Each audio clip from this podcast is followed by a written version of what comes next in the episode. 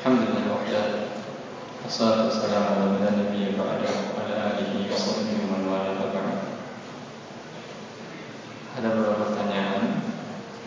Sama bagaimana hukumnya dalam Islam Orang berobat dengan sum-sum dan darah ular kobra Sum-sum dan darah ular kobra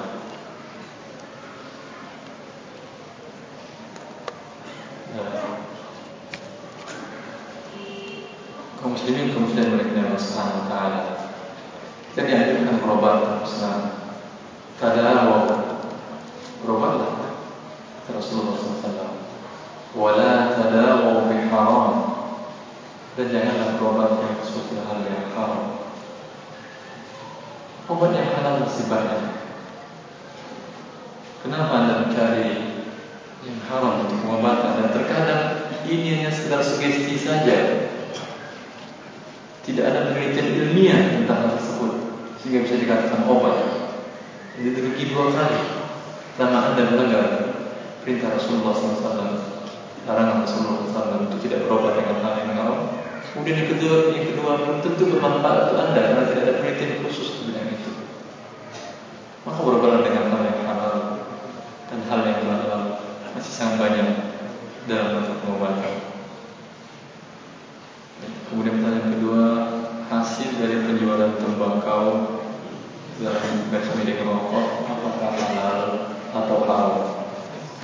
Kira-kira gimana Ingin saya halalkan.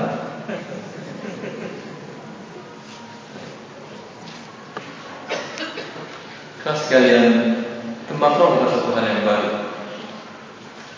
Itu Telah dikenal oleh umat Islam pada akhir abad ke-10 Hijriah. Karena abad ke-15 ya, abad yang lalu telah masuk negeri kaum muslimin dibawa oleh para pedagang Spanyol. Asalnya dari Meksiko tembakau tersebut dibawa oleh Spanyol, negara kaum muslimin.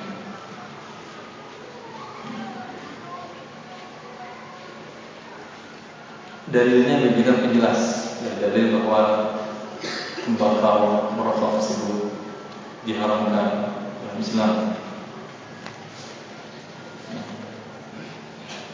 Tapi yang ingin saya tekankan di sini bahwa banyak orang mengatakan bahwasanya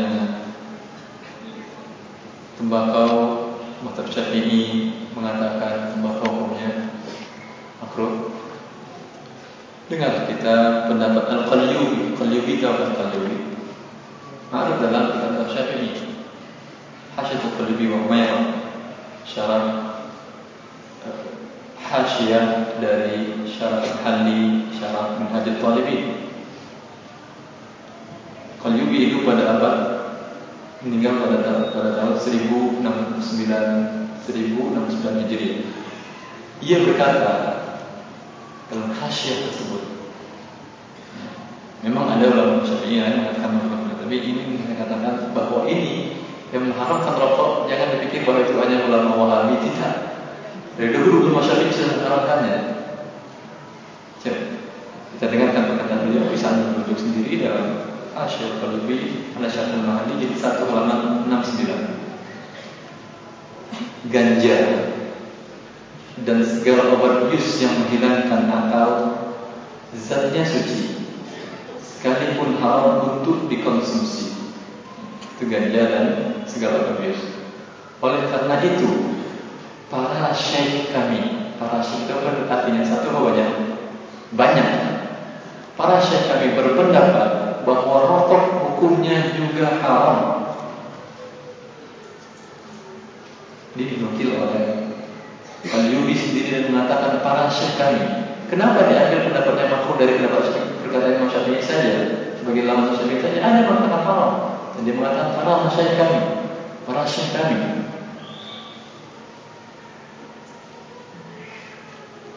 Karena rokok dapat membuka jalan agar tubuh terjangkit berbagai penyakit yang berbahaya. Allah Akbar. Pada ke-10 Hijriah sudah tahu para ulama kita bahwa rokok merusak kesehatan tubuh manusia.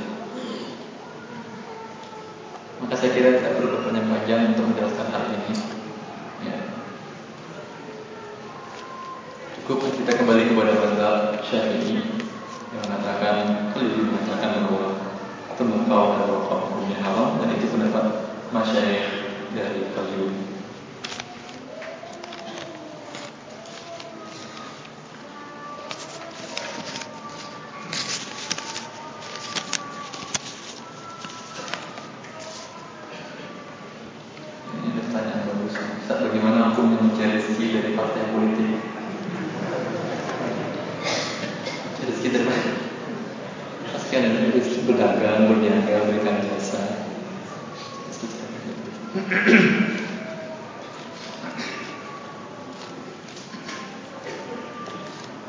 Tetapi ada satu yang perlu diingat Bahawa mereka untuk sampai kepada tahap untuk mendapatkan rezeki yang banyak. Biasanya mereka kampanye ya, Pada pemilihan Pada pemilu atau pilkada atau mana kampanye Ketika mereka memberikan kampanye Memberikan hadiah kepada anda Ketahuilah itu adalah riswat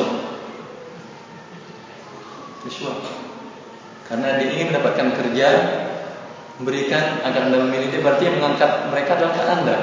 Sama saja memberikan riswah kepada pemerintah Kepada pihak yang mengatakan Saya akan menerima anda bekerja di pihak saya. Karena anda yang akan memilih dia Ketika anda diberi itu dia memberikan riswah Ketika anda terima Anda termasuk menerima riswah Aku asyul bertasufin Baik, mungkin anda heran Kalau ternyata ada fatwa para ulama dalam hal ini.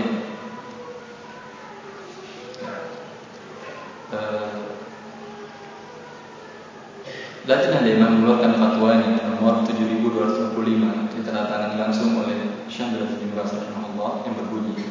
Pertanyaannya apakah hukum Islam tentang seorang calon anggota legislatif dalam pemilihan memberikan harta kepada rakyat agar mereka memilihnya dari, untuk pemilihan, pemilihan umum Jawab Perbuatan calon anggota legislatif memberikan sejumlah harta kepada rakyat dengan tujuan agar mereka memilihnya termasuk riswah. Riswah adalah sogok dan hukumnya haram. Kalau dari awal dia sudah melakukan riswah, bagaimana dia hasilnya dapatkannya dari kerjaan yang sedang dengan riswah? Yang lebih kasihan lagi kita yang menerimanya, jangan terima itu. Riswah itu.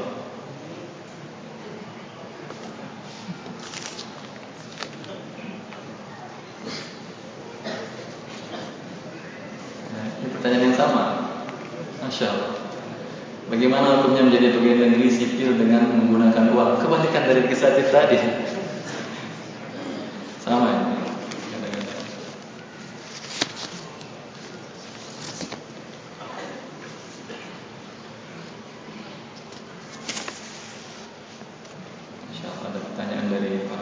SKFM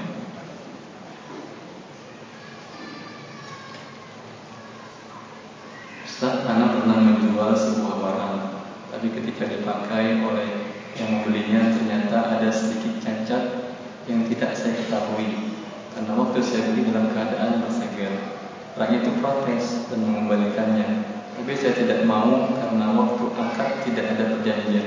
Benarkah sikap saya Ustaz? Tidak benar kalau memang ada cacat pada barang tersebut. Anda harus siap untuk menerimanya. Haknya dia untuk mengembalikan khiyar lain, walaupun tidak diperjanjikan. Ya. Karena kalau khiyar syarat, ya, itu dia mengembalikan barang tanpa ada sebab. Dia mengatakan umpamanya, saya beli barang Anda, tapi beri saya tinggal tiga hari, bisa saya kembalikan tanpa ada sebab. Itu pun juga Ketika besok dia datang mengembalikan barangnya, barang yang dulunya, maka anda terima cukup syarat.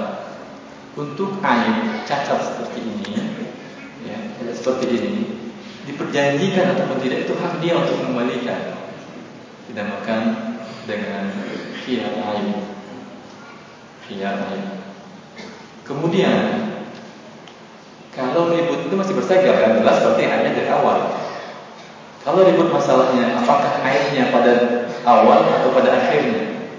Berarti ini mukhasamah, seteruan. Seteruan diselesaikan kalau ada mahkamah yang kalau di sana ada lebih ada mahkamah mustajab istilahnya itu kasus-kasus yang dikit ringan cepat langsung masuk langsung selesai. Ya, banyak kasus bisa selesai dalam hari itu cepat selesai. Tapi kalau tidak ada, maka bagaimana caranya? Caranya bahwa yang mengingkari dia harus bersumpah. Suatu ketika terjadi kasus ini pada diri Abdullah bin Umar, kalau tidak salah, dia menjual budaknya kepada Zaid bin Thabit kalau saya tidak salah. Lalu Zaid bin